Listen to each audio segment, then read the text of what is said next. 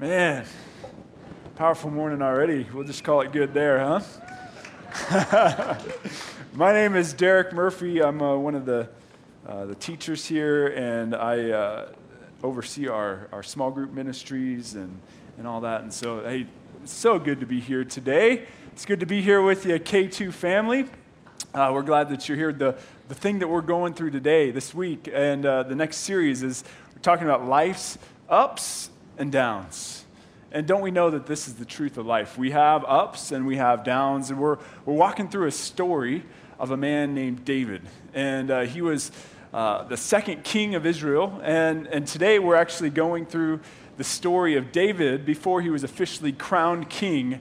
And, uh, and, and the person of Goliath, this giant, right? And, and Mark already alluded to this part of the story. This, and, and today, the, the title of the sermon is opposition, right? This is what we're facing. David is facing opposition. And as we were putting together these series, the sermons, uh, we were looking at, we were like picking, hand picking stories of, it seemed like ups for David and downs for David, right? So we could actually connect with him and we could connect these stories into our own life. And this story of David and Goliath was actually one of the ups that we picked. But I started reading and researching for this sermon, and you look at it, and like an epiphany happened. It's like this, most of this story does not feel like an up for David, right? It's like, it feels definitely like a down. He is facing a foe that's much bigger, much stronger, much formidable than him. He was, Goliath was, uh, was killing, it says, Saul says he was killing men since the time he was a youth, and you are but a youth, David this story of David and Goliath, you know, you have all the, the, the, the, nation of Israel. They're, they're shaking in fear for 40 days while Goliath comes out and taunts the armies every day and every night. This is what's going on. And, and David, in order to reach the ups, right? In order to reach his life potential, in order to reach the highs of where God wants to take him, the epiphany that I had is that you actually have to go through that opposition in order to get there, right? So, the, the, the place in which I'm taking you today is that I want to tell you that life's highs lie on the other side of opposition. That's just the truth of life, it's the truth of who we are. You know, you can, you can say, it's all right. Dave, Dave Nelson, he starts out every season with the, the, the Lions saying they're undefeated, right?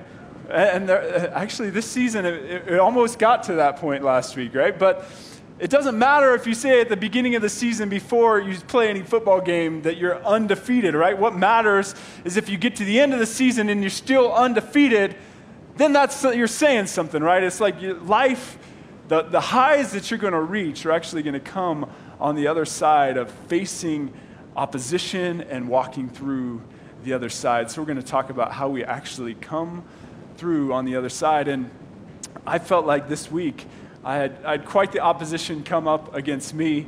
Uh, I got a proud dad moment. I, our, we had our third child. Uh, our son, uh, Jameson here, Jameson Lee Murphy, right there. And uh, he was born 10 days ago. And six of his, the six, first six days of his 10 days of life, were spent in the, the NICU. Uh, he, he, had gotten some, some uh, fluid in his lungs and he had to go through uh, just time to get recovered and, and to get his lungs filled up with air and get oxygen in there, right? And it was six days that were just a struggle for me. And I, I know that I was going through opposition, but I, I, as I've sat and I've reflected, I think I, I, totally missed the point of what God was trying to do with me while I was there. I thought I was there to try to get my son out of the NICU, right? It's like I was trying to get him out as fast as I possibly could, even because they have all these, these rules. Like you get into a place like that and you lose all your freedoms. And so I started to get frustrated because they have rules and, and milestones that you have to hit, they don't tell you and, and then you don't, you don't get to decide whether or not you get to take your child home or not. They, they get to tell you when you get to do that, and you don't know when that's going to be. And so I started to, you know, really just power up and, and, and just push to make this happen and, and to just be my son's advocate, to try to bring him home as fast as I possibly could. And now that I'm looking back and I'm realizing what God was actually trying to do, is He actually wanted, trying to teach me a lesson uh, that He wanted me to learn what it was like to submit myself to someone else and to give up all my freedoms and to just be there to care for my family. Because I, I pushed myself to the point of exhaustion. I pushed myself to the point in which I was, I was um, I wasn't eating or sleeping, or, or, or, and I was stressing out because I was trying to have my son that I couldn't control uh, meet these expectations that they had. And I got to the point where last Saturday night, I, I started to get that place where I was, you know, you, that, that feeling where you're like, I'm going to get sick. Uh, you guys ever felt that? You know you're going to get sick. And I'm like, I can't be sick and be with my son in the NICU. So that Sunday morning, I went home and I spent, or that Saturday, I went home and I spent 36 hours taking as much liquids and herbal teas and vitamins as I possibly could, and to be with my other kids, and to get as much rest and as much sleep as I possibly could so I could get back and get back into the NICU on Monday so we could take him home on Tuesday. It was, uh, it, it was one of those struggles of opposition and doing it all on my own strength. I realized that it, it wasn't possible, right? And I had the wrong focus. And I don't need to convince you, I think, that life is full of those types of moments, right? We all face those things where we come up against opposition. We come up against those things in which that we, we have to go and decide what kind of person we are. But the truth of the matter is, is that your life's ups do lie on the other side of your opposition, and your potential lies on the other side of your enemy. David wasn't known as a giant killer until he brought down Goliath. You know, but you know what happens when you close your eyes and you hope that everything goes away, all your problems goes away? You know what happens on the other side of that? Nothing, right? If you close your eyes and nothing, nothing happens because your problems are still there when you open them back up. And I realized this when I was facing, I was 29 years old, it was January, and everybody's setting their goals. And I was looking at 30 years old that year. And, uh, and I realized that I was about 30 pounds heavier than I wanted to be. And I was a pastor, and I didn't have uh, spiritual disciplines set up like I should. And I was making little compromises that would, if, if they continued, could potentially take down my ministry. And I realized, God, I, I see this man that I think I'm becoming, but all my, my pathway is not headed there. I, I need to change course. I need to change direction. I can't stop. I can't just keep burying my head in the sand and expecting that I'll become this sort of man when I'm doing these sort of things, right? You can't have uphill aspirations and downhill habits. That's just not the way that life works. A fight has to come, opposition has to come, and on the other side, you get to decide what kind of person you are. And that's what David shows us in this story. And so I'm going to go ahead and read to you some of the story. It comes out of 1 Samuel 17. And, and this is not going to be on the screen. I just want you to listen to it, okay? Uh, so if you want to close your eyes, you can. Um, and, and we're going to look at what this passage is trying to teach us about who our enemy is and what sort of battle we are in. Uh, 1 Samuel 17 says this Now the Philistines gathered their forces for war and assembled in Socoh in Judah. They pitched camp in Ephes Dammim between Socoh and Azekah. So there's, there's five valleys, real quick, just to explain. There's five valleys that make their way up from the coastland of, of the Mediterranean up to Jerusalem. And if you want to come and you want to take out Jerusalem, the, the Philistines were on the coast, coastal area. And they, they had to come up one of those five valleys to go ahead and take it. So this is just saying that the enemy came on to Israel's turf. They came for them. They came into one of these valleys. And Saul and the Israelites assembled and camped in the valley of Elah and drew up their battle lines to meet the Philistines. The Philistines occupied one hill and the Israelites another, with the valley between them. A champion named Goliath, who was from Gath, came out of the Philistine camp. His height was six cubits in a span. He wore a bronze helmet on his head and wore a, court, a, court, a coat of scale armor of bronze weighing 5,000 shekels. On his legs he wore bronze greaves, and bronze javelin was slung upon his back. His spear shaft was like a weaver's rod, and its iron point weighed 600 shekels. His shield bearer went ahead of him. So, this is the picture that we have. And I think this, this picture is really interesting. And, and here's the thing is that the, the first point that we have here is that you are in a battle. Just like the nation of Israel here was in a battle. And here's the deal is that it wasn't just any battle. The battle actually came onto their turf. And the battle that we're fighting here is uh, not just like in, in David's time here, this is, this is actual physical battle that's taking place, but there's a, there's a spiritual battle that's taking place, and the enemy is going to come after you. And so, this, this first point, verses 1 through 3, is just that you are, you're in a battle. And if you're in a battle and you don't know that you're in a battle, you are not in a good spot, right? It's like if you're out at war and there's bullets flying above you and you're not prepared to be at war, uh, you're in trouble right? And so I just want to tell you if we're going to face life's oppositions and come out on the other side, the first thing we all need to realize is that we're actually fighting a battle, each one of us. We can't just bury our head in the sand and pretend like opposition is going to go away. We have to realize that we are in this battle. And, and verses 4 through, through 7 describe the enemy that David was about to have. This was the man by the name of Goliath, right? And he's a giant and he's huge and he's got he's got bronze armor on and he's got spears that are humongous. And this is his enemy. And the, the, the truth is, is this, this is actually a really interesting story because this guy is described as having a coat of scale armor.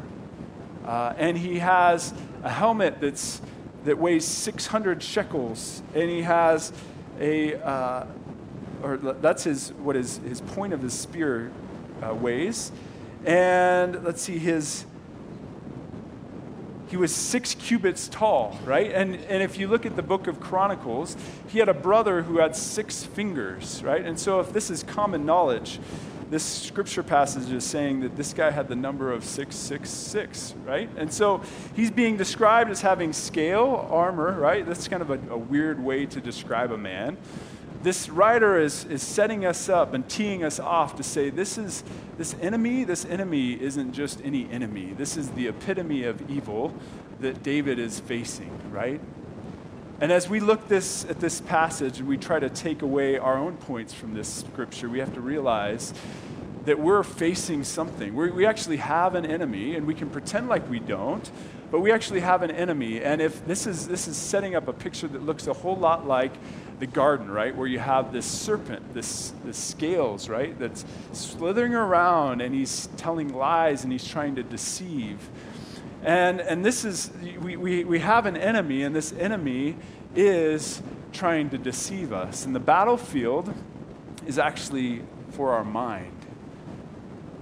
This is, we have a battle, we have an enemy. This enemy is known as the deceiver, the father of lies. The scriptures tell us that when he speaks, his native tongue is lies. And the battlefield we're, we're facing is for our mind, and his chief, his chief tool in the battle is lie. He's going to lie to you, he's going to deceive you, he's going to try to get you off course. And so, this is the type of stage in which uh, this, this story is telling us it's like if we're going to fight, if we're going to get onto the other side of opposition successfully, we need to put ourselves in this sort of frame of thinking that, that actually there's, there's something powerful happening here, and we need to understand that we're in a battle, we have an enemy, and the battlefield is for our mind. And the, the interesting thing is, in this passage, in, in verse 4, it says that the champion Goliath is from the city of Gath.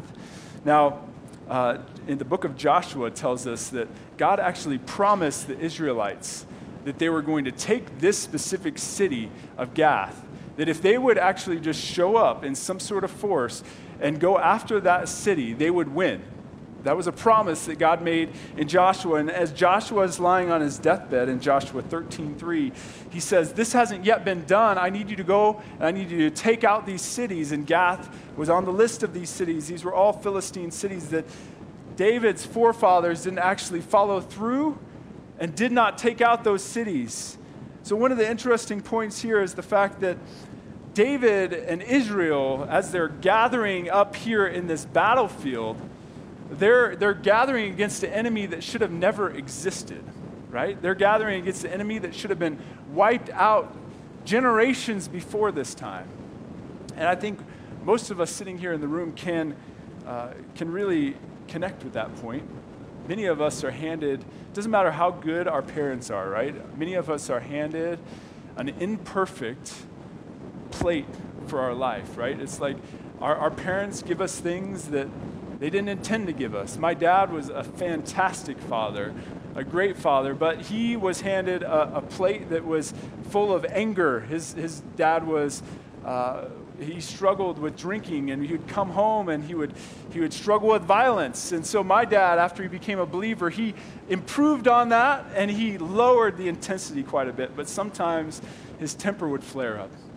And he was never violent or anything like that. But I was handed this, this plate where I had to deal with a temper, right? I had to deal with anger. There's, door, there's a door at my parents' house with a hole in it still that has my fist name on it, right? And it's like, it's, it's still there. And I have to look at it every time I go back home and see that that was me that did that.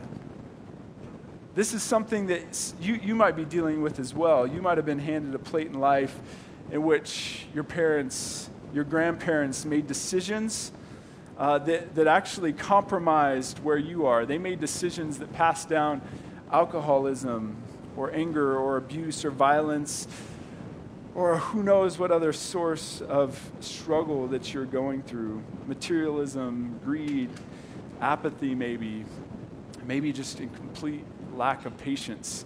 I don't know what it is, but we're all fighting a battle, and it's a battlefield that's happening right here inside of our head. and the reason we're in this battlefield is because someone close to us didn't face their battle before us, and it rolled into our life. So, what we have to do here is that we actually have a responsibility on our shoulders, just like the Israelites of this day, as we're reading this story, had a responsibility on their shoulders to deal with the enemy that came into their life, to deal with the enemy that rolled into their turf we all each get to deal with the enemy that rolls onto our battlefield.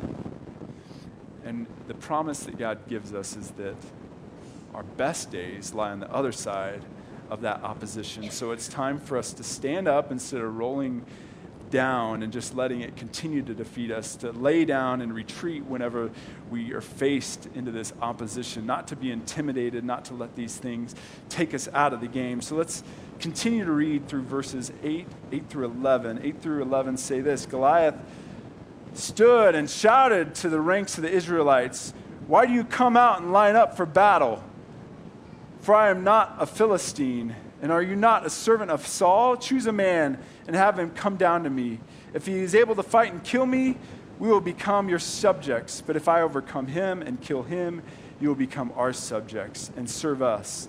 Then the Philistines said, This day I defy the armies of Israel. Give me a man, and I will fight each, and we will fight each other. On hearing the Philistines' words, Saul and all the uh, Israelites were dismayed and terrified. I'm going to jump to verse 16. For 40 days the Philistine came forward every morning and evening and took his stand. So, what we have here is that we have Saul and the Israelites sitting here, and they're on one side of the valley, and the Philistines are on the other side of the valley. And this war is taking an effect on them. They're 40 days they're in this battle. Now, who is being tested in this battle, this, this, these, these 40 days? Who do you think should have gone out and fought against this Philistine in one on one combat. There's a champion, Goliath.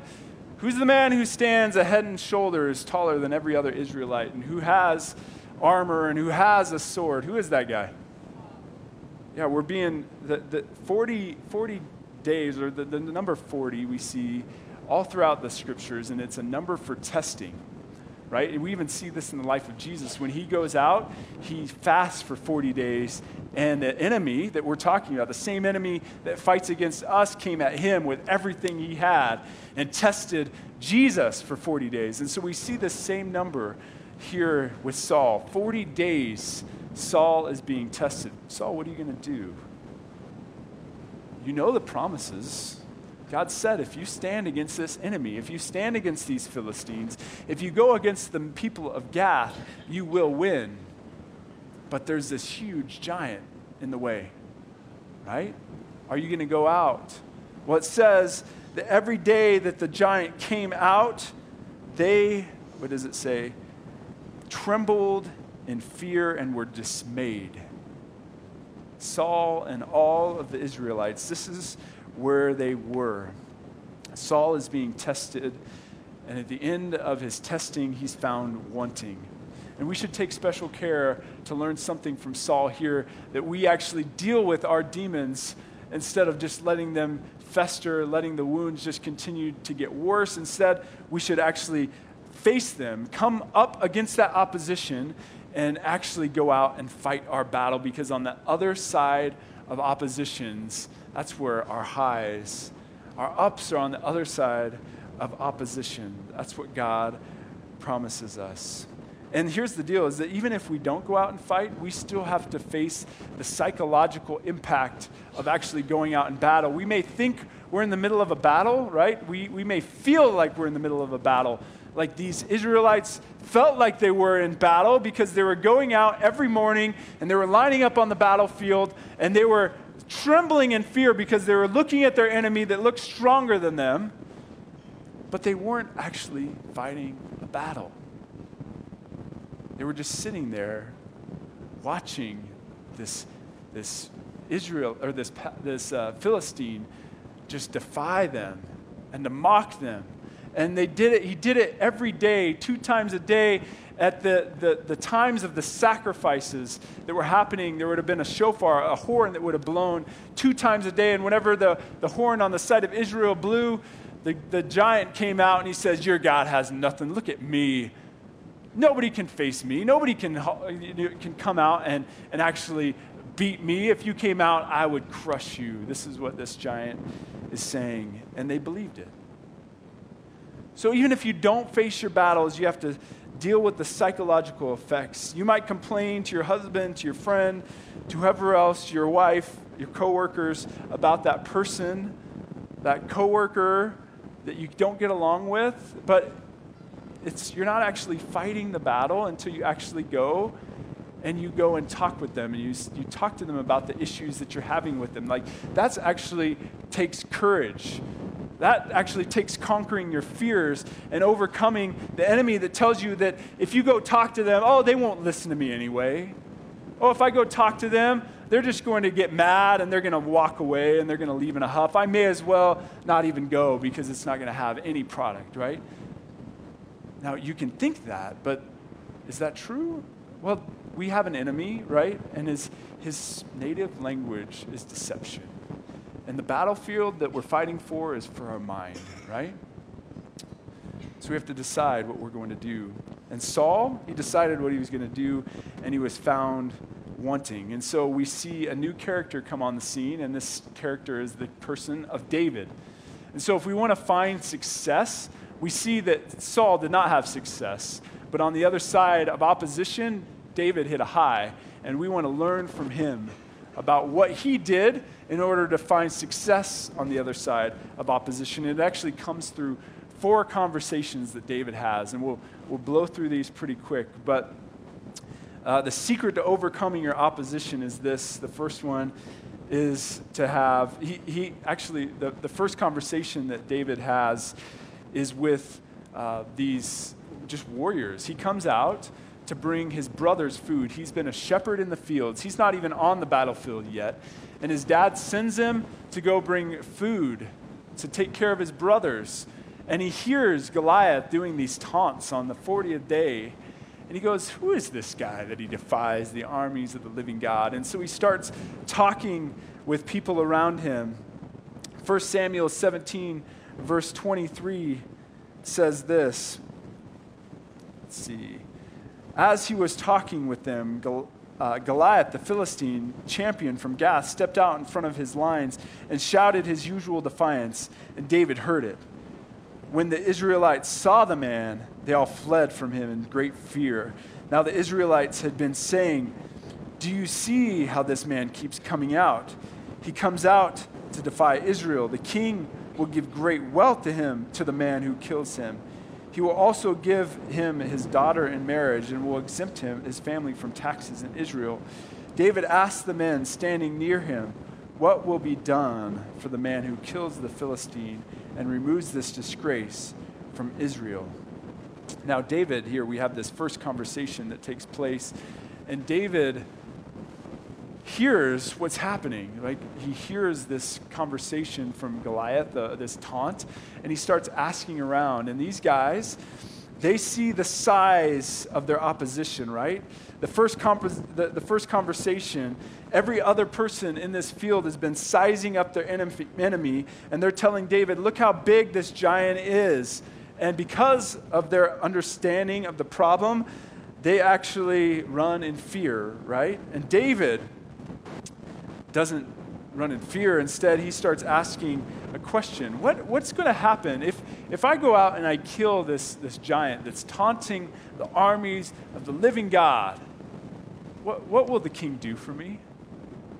Well, you'll get to tax exemption and you'll get to marry the king's daughter, and, and all sorts of good things are going to happen for you. You'll get riches.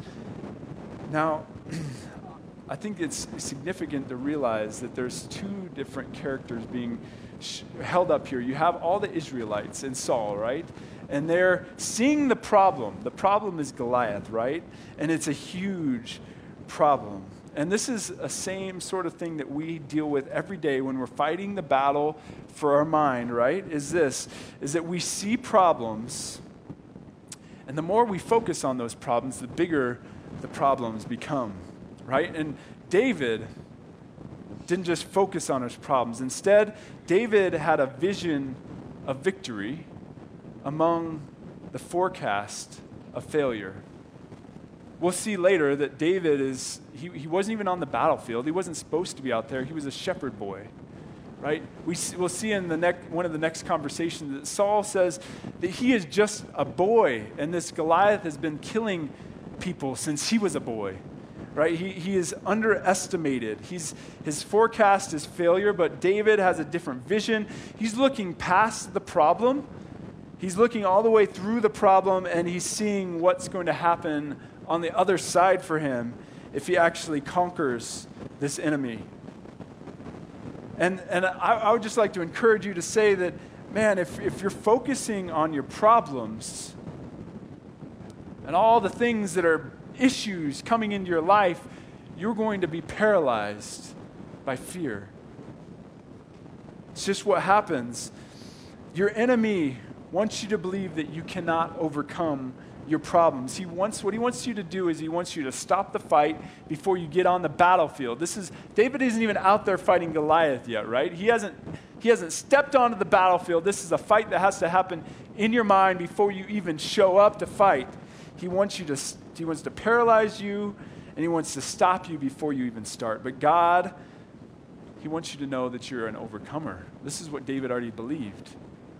He had the knowledge that God was with him. He had spent his years as a shepherd cultivating his relationship with God, and he knew that God was with him wherever he went. Now, the interesting thing is that some of you out there are super logical. And I, I commend you for that. Uh, that's, that's not me, but uh, you're, you're sitting here, if you're, if you're like the, these men of Israel, and you look out and you see that there is apples to apples, the ratios just don't meet, just don't match up. They outnumber us, they outclass us, they're bigger than us, they have better weaponry, and they have better armor. They're, if we go out and we fight this battle, we're going to lose.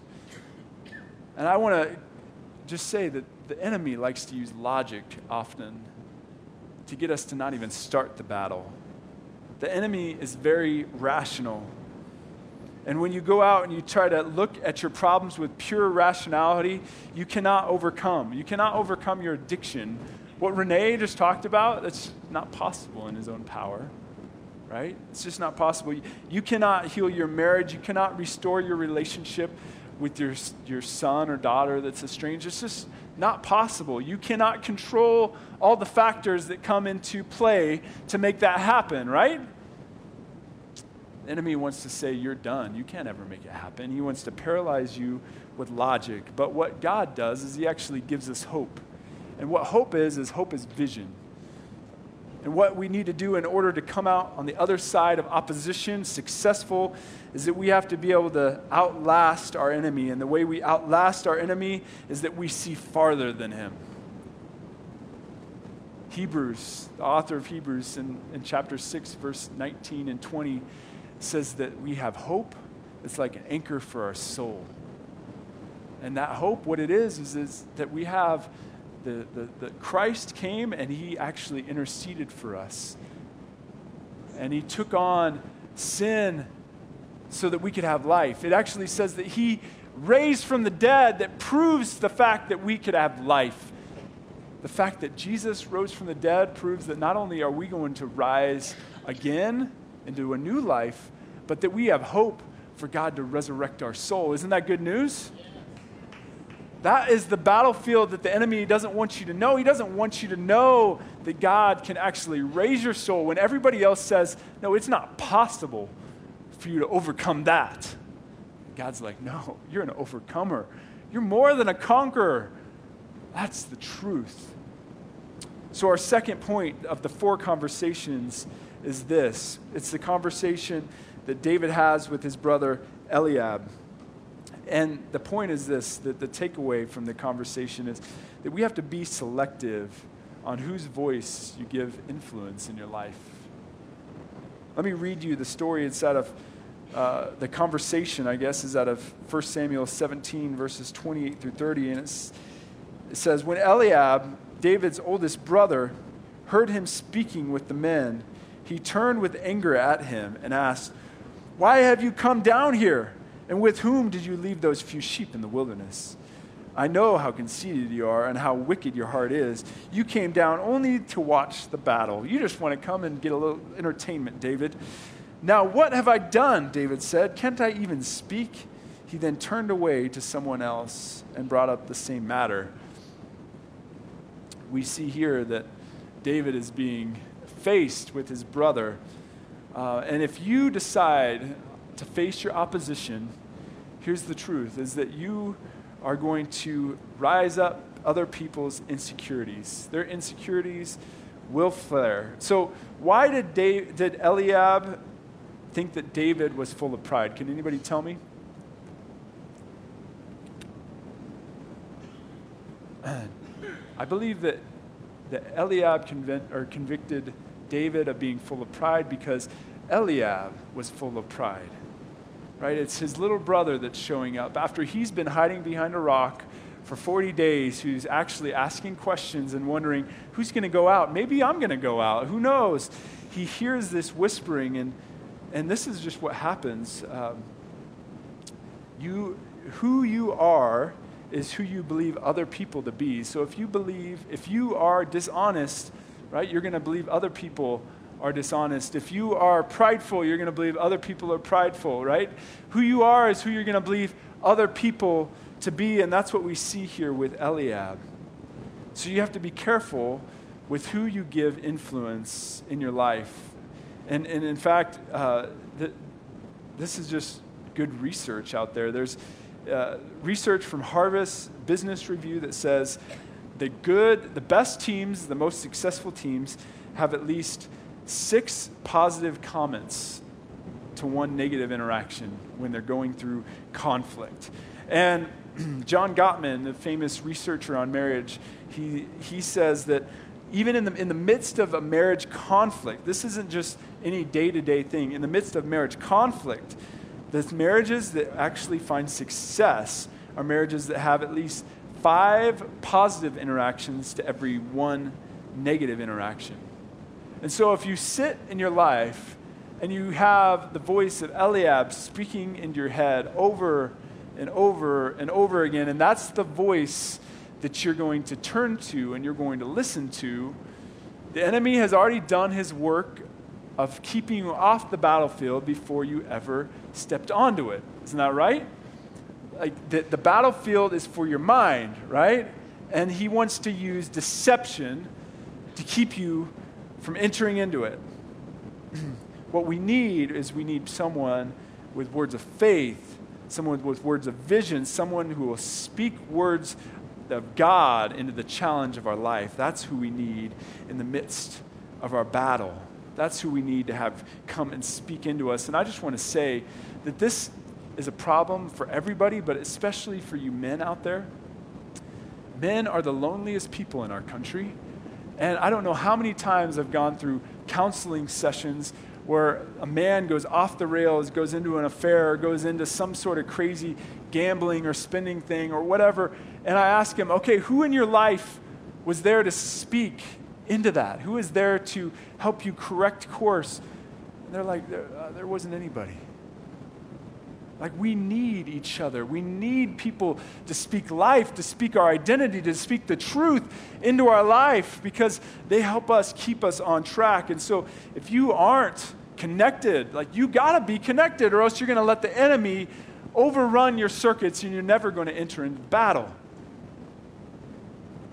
Third point is this, and it comes with the conversation with Saul. And in order to save time, I'm just to skip reading the scripture, but it says, uh, the point is this that God's strategy, follow God's strategy rather than someone else's schemes. Now, David goes in to have this conversation with Saul. And Saul looks at him and he says, You can't have, you can't fight.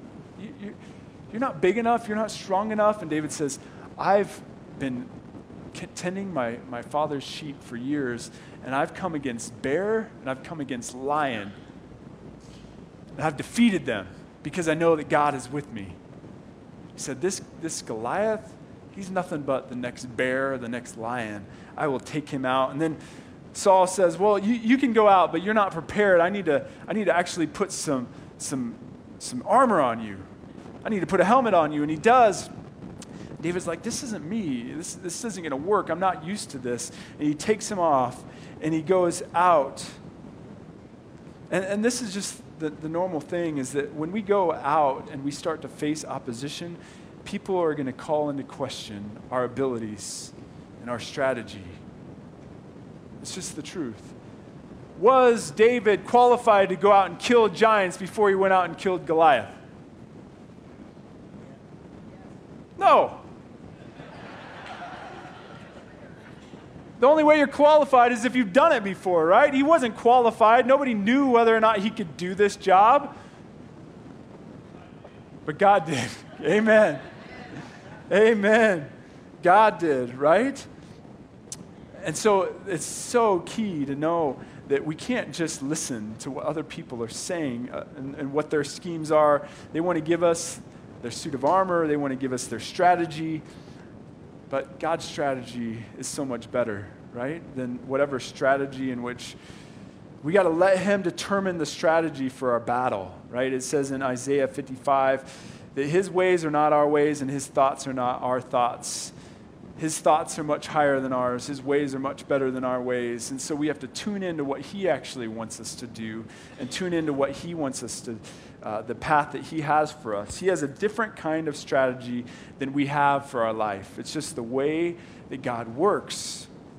I, have I've been trying, we've been, I heard from God that we needed to sell our house up in Pullman. We had a, a house up there, Pullman, Washington, where we moved from, so we could be more generous and it's we're actually we closed officially on friday uh, it won't be funded until Monday, unfortunately. So I don't own the house anymore, but I don't have the money. So I don't know what the deal is. But it's interesting how just in the last month, I've been, I've been tempted about now that we're going to have some money that God says, hey, be generous with this stuff.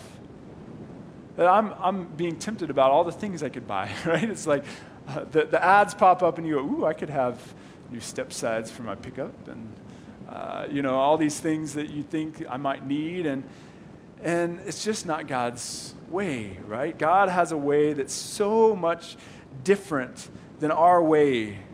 Our way is to think of security and safety and to put that armor on that's, that's big and it's a bubble and it protects us. But what really is security, right? 1 Timothy 6 says that godliness with contentment is great gain. But money, money is a trap that can actually make us fall into our harmful desires. It's, it's not necessarily a good thing. That's not what we're told when we swim in the water of our culture, right? It's not the, the way that our culture lives, but God's ways are not our ways. So we got to be careful to follow the strategy that He has rather than our own schemes or the schemes of other people. And the last point is this it's a conversation that He has with Goliath. And it's this conversation that he comes up to Goliath, and Goliath looks at him and he's like, You're but a boy, and you're coming at me with sticks?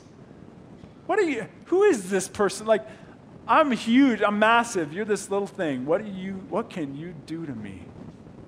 David says, I'm not coming at you with sticks. I'm coming at you in the name of the Lord Almighty.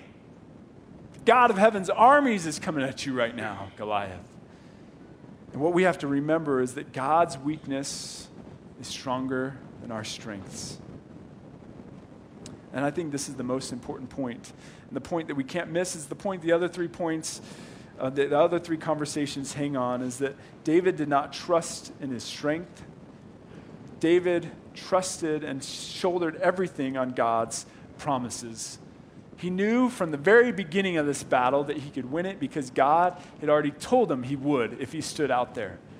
I believe if Saul would have gone out there and he would have fought Goliath, even though he was smaller and he, he, he was less formidable, he would have beat Goliath. But he, st- he stood in his fears. And David went out there and he slung his stone. And here's the thing is that we're all faced with the same sort of question. The only difference between Saul and David in this story is that Saul wasn't willing while David was. He was willing to go out and sling his stone.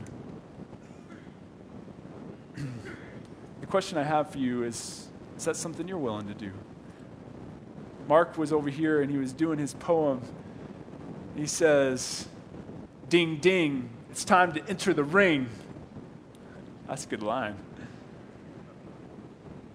That's the question. Are we, are we going to enter the ring and sling our stone? Now, David, David did all this because he heard this man defying the, the name of his living God.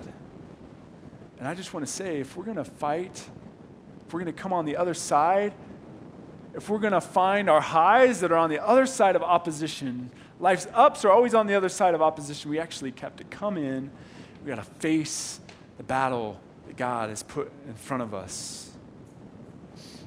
And sometimes when we actually start to live in such a way that we start to honor God, and we start to look out for his ways, he's going to put more opposition in the middle of our way. Like David wasn't going out looking for this opposition, right? He wasn't going out trying to make a name for himself. He didn't step on the battlefield because he thought, oh man, if I go out there, the name of David will become famous. He was worried about his, the name of his God being defamed. But here's the truth is if we step out in honor of God in the midst of opposition, we do know that on the other side, every time he shows himself faithful, we're going to experience life's highs again. Like he will take us to a whole new level. Like he wants to take you to a place that you can't even imagine. What he has planned for you, the Word of God says, you, you, you don't even know. You, you can't even dream about the good things that he wants to do with your life. But what it's going to take to get there, it's going to actually take you stepping into the ring and entering the battle. Let's take a minute and pray. God, we, we just ask you today to come alongside us in the midst of our battle, in the midst of our fears, in the midst of our failures, in the midst of our addictions. Lord, the enemy has been ruling our mind, it's been re- ruling our hearts. And God, I, I pray that you would help us to become overcomers. Lord, you would, you would speak the truth. Lord, you would allow these conversations that David had to speak who you are into our lives. Lord, I pray that we would actually trust your promises. What you tell about us is what's actually true. God, what the enemy says is just going to try to stop us from taking the next level in our lives. Lord, these oppositions, they're not roadblocks. Lord, they're the gateway in which you're going to use to make us into the wonderful people that you have. Lord, the, the amazing potential that you have for us, God, we do believe it's unlocked through these doorways of opposition. So, God, I just pray for every person here that you would work powerfully in us, Lord. You'd help us. Lord, you'd give us the strength to believe in you. We pray this in your name. Amen.